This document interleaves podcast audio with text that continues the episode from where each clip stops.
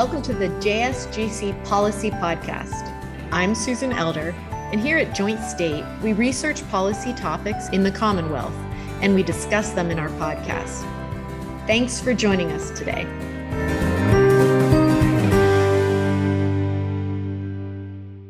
I'm here today with Glenn Pasewicz, who's our executive director at Joint State. Hello, Susan. And Brian DeWalt, who's our sound engineer and co host. Hi, Susan. And today we are joined by our project manager for this resolution, Helen Kanjana. Thanks for joining us, Helen. Glad to be here with you. So, before we jump into the topic, Glenn, could you give us a little bit of information or background about House Resolution 142? Sure, Susan. Most of the human services that are provided and made available to Pennsylvanians, and that would be in the form of veteran services, drug and alcohol services, mental health services, and children and youth services, are administered on behalf of the state at the county level. So, as easily imagined, these programs and services require tremendous amounts of data gathering on the part of the service providers, most often contractors, and the counties. The counties then analyze and share information with each other and with state government agencies. And because nearly all counties are working largely independently, and I say nearly all because a few of the less populous counties join with each other to manage some of these functions, and because different counties have different resources and money to spend on building information systems. What has grown over the decades is a complex arrangement of computer systems. And along with that growth has been ongoing efforts to build compatibility in the IT systems so that they can share information back and forth. This IT integration is especially important in the child welfare system, where information sharing across county and state government is critically important to protect vulnerable people and provide them with the services they need. So, what we'll hear from Helen in this podcast is how the state and counties have been working together for years to continually develop and improve child welfare IT systems in Pennsylvania. Thanks for that background, Glenn. Brian, would you be willing to start our discussion on the child welfare system? I was going to ask about the process of collecting information from DHS. How did you gather the information requested by the resolution? Okay, this is a very good start, Brian. Thank you for your question because this resolution required that we work in close collaboration with the Department of Human Services as well as the Health and Human Services Delivery Center of the Pennsylvania Office of Administration. So we held meetings uh, with representatives of these agencies responsible for the development and implementation of the new system. The meetings were conducted via Zoom and supplemented by extensive correspondence. And the first thing I'd like to do is to thank again the representatives of these agencies for their collaboration we highly appreciate their input as well as the contribution made by the county children and youth agencies. With a resolution like this, you really needed to achieve any results. Helen, were there any distinguishing features that are a goal for Pennsylvania's child welfare system? Yes, it's important to know that this major change is not just done by Pennsylvania. It's done nationwide by most of the other states. Child welfare information is collected and tracked in their states in various ways, each of them using one of several data collection and sharing systems. It's the state's responsibility to collect and store information on children and families to meet certain federal reporting requirements. The experts point out, however, that the line between purely serving data collection purposes and providing integrated service delivery to achieve improved decision making and data analysis is a meaningful one. That's why the Department of Human Services came up with the idea of the Comprehensive Child Welfare Information System. This system would allow the caseworker to see all the relevant information in real time and Pennsylvania embarked on this project along with most other states. And I must say that the advantages for Pennsylvania may be even greater than for other states, exactly because of our child welfare system. Glenn has already explained that it is state supervised by county administered.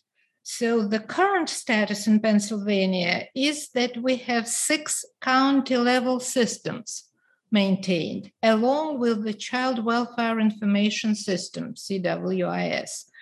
Obviously, such technology structure results in significant costs, inefficiencies, low data integrity, and difficulty in meeting federal requirements if all the state, all the counties are managed to switch to a unified comprehensive system, that should vastly improve exchange of information, allow opportunities for historic and profound analysis, and eventually lead to big savings.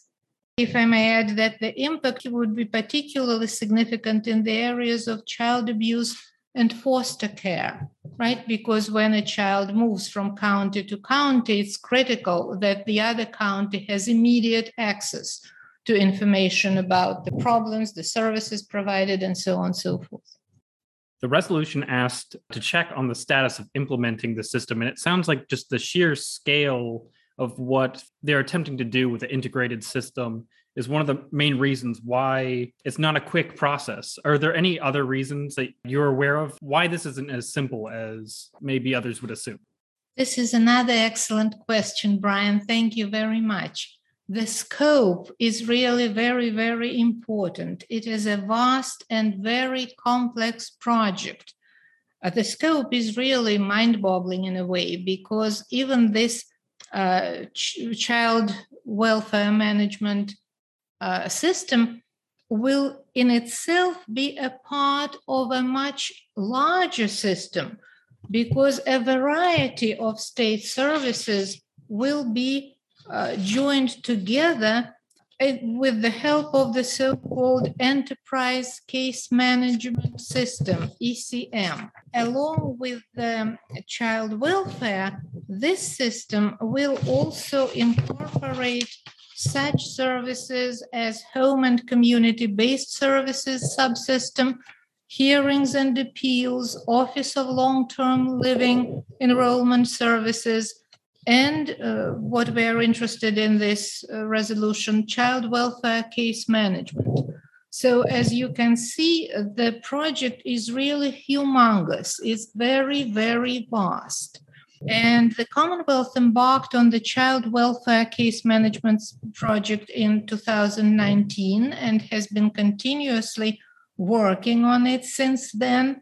The project activities uh, proceeding in several phases include planning, discovery, business process alignment, system configuration and development, security testing, training, data conversion, implementation, maintenance, and operations and many, many others. I understand that a long list like this may sound boring, but I really wanted to mention all the aspects of the project, which is very, very vast. Uh, variations in current county business process need to be identified and streamlined via BPA sessions. Remaining details will be supported through system flexibility Data from the county systems need to be converted and integrated into the new comprehensive one, which is a huge challenge in itself. All these tasks amount to a complicated, complicated multifaceted, and labor intensive process. As for Brian uh, asking about additional factors that could slow it down a little bit, First of all, we should highlight once again that the development and implementation of such a system in Pennsylvania requires a significant time investment on the part of both the DHS and the counties. It's important to realize that all of the agencies involved are working on this project in addition to their regular, already demanding responsibilities. The COVID pandemic, of course, with its unprecedented challenges, put additional pressure on the department and the counties. Many practices and procedures had to be modified.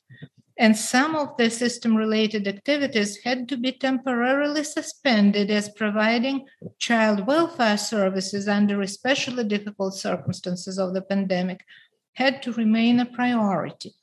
Suspended activities have been resumed now, and the work on the new system installation is ongoing um, I have to say that the process may have been slowed down to a degree by the general state procedures related to procurement rules, vendor selection requirements, and other regulations that are beyond the DHS decision making authority and really beyond the scope of this particular project.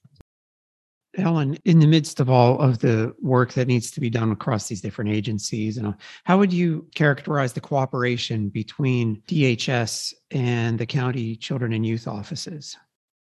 Obviously, the DHS and the um, county children and youth offices need to work in very, very close collaboration with each other and they need to select the safest and most effective strategies, especially during the transitional period, which is going to be critical, based on the best practices developed in the Commonwealth and nationwide.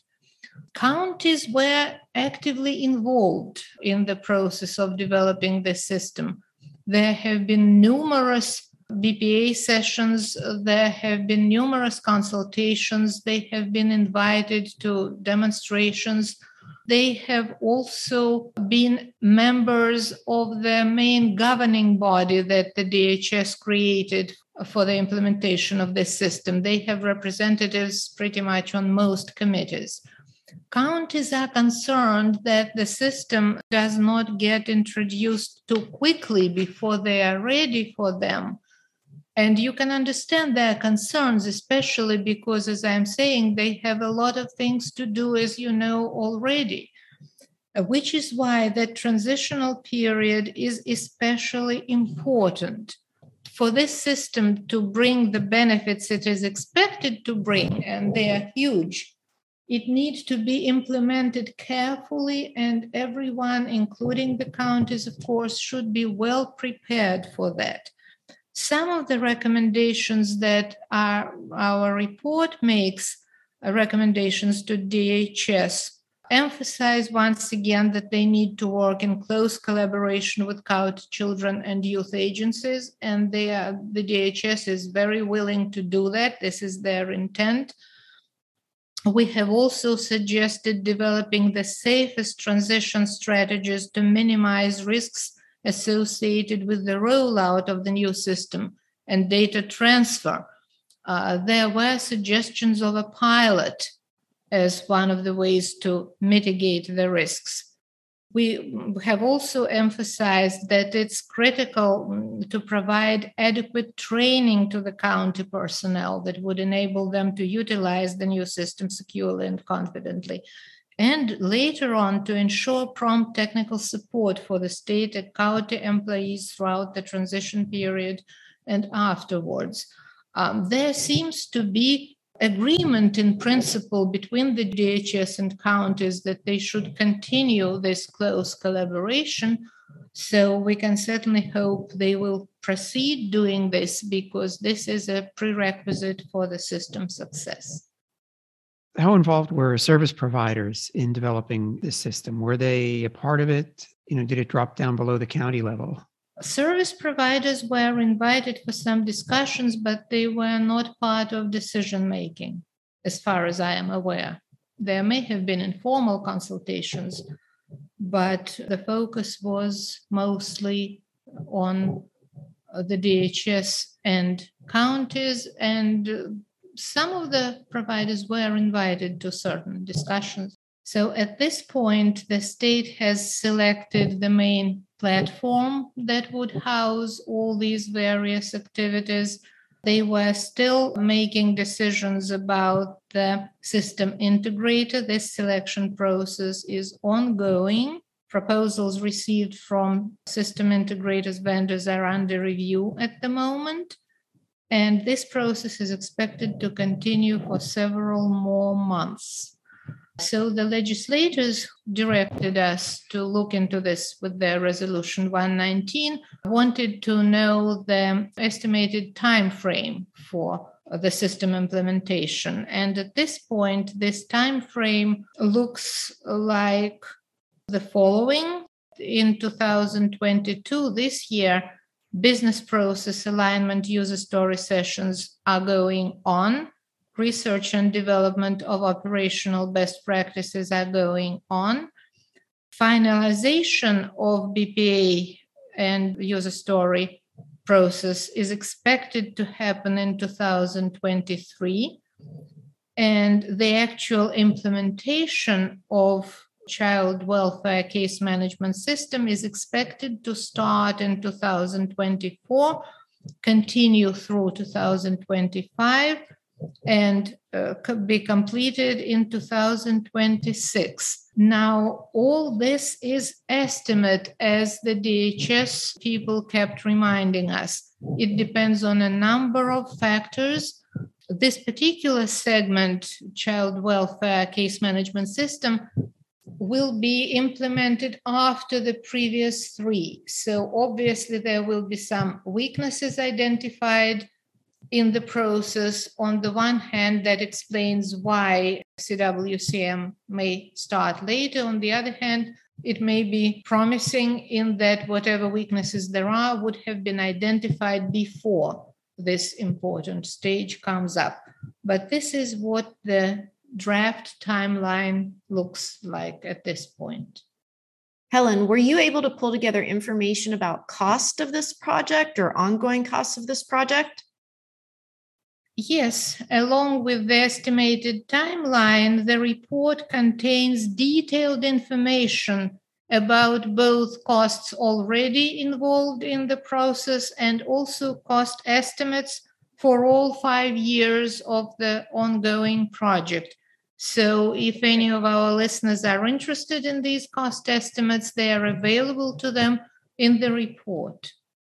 Helen, what insights did you learn when you looked at the child welfare systems of other states?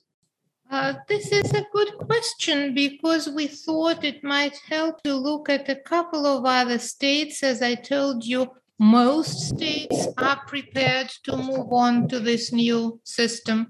And uh, we thought it would be particularly helpful to take a look at the states that have a similar system of child welfare so uh, we uh, took a look at Colorado and Ohio because they also have an administrative framework of child welfare services and programs that is similar to Pennsylvania. They are state supervised by county administered. And besides, both of these states really have good reputation in the area of child welfare. So we see that they are also in the period of development and implementation. They are not ahead of Pennsylvania with this because it is a complicated and vast project, as we said. So Colorado is transferring to a new system, modifying the one it has now. So does Ohio.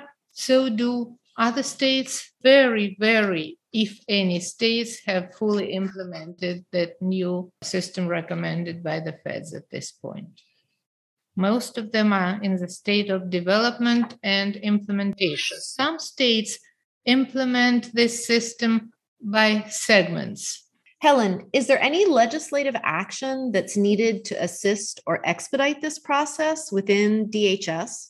Not really. At present, it appears there is no legislative action required that can expedite the process of CCYS development and installation in Pennsylvania.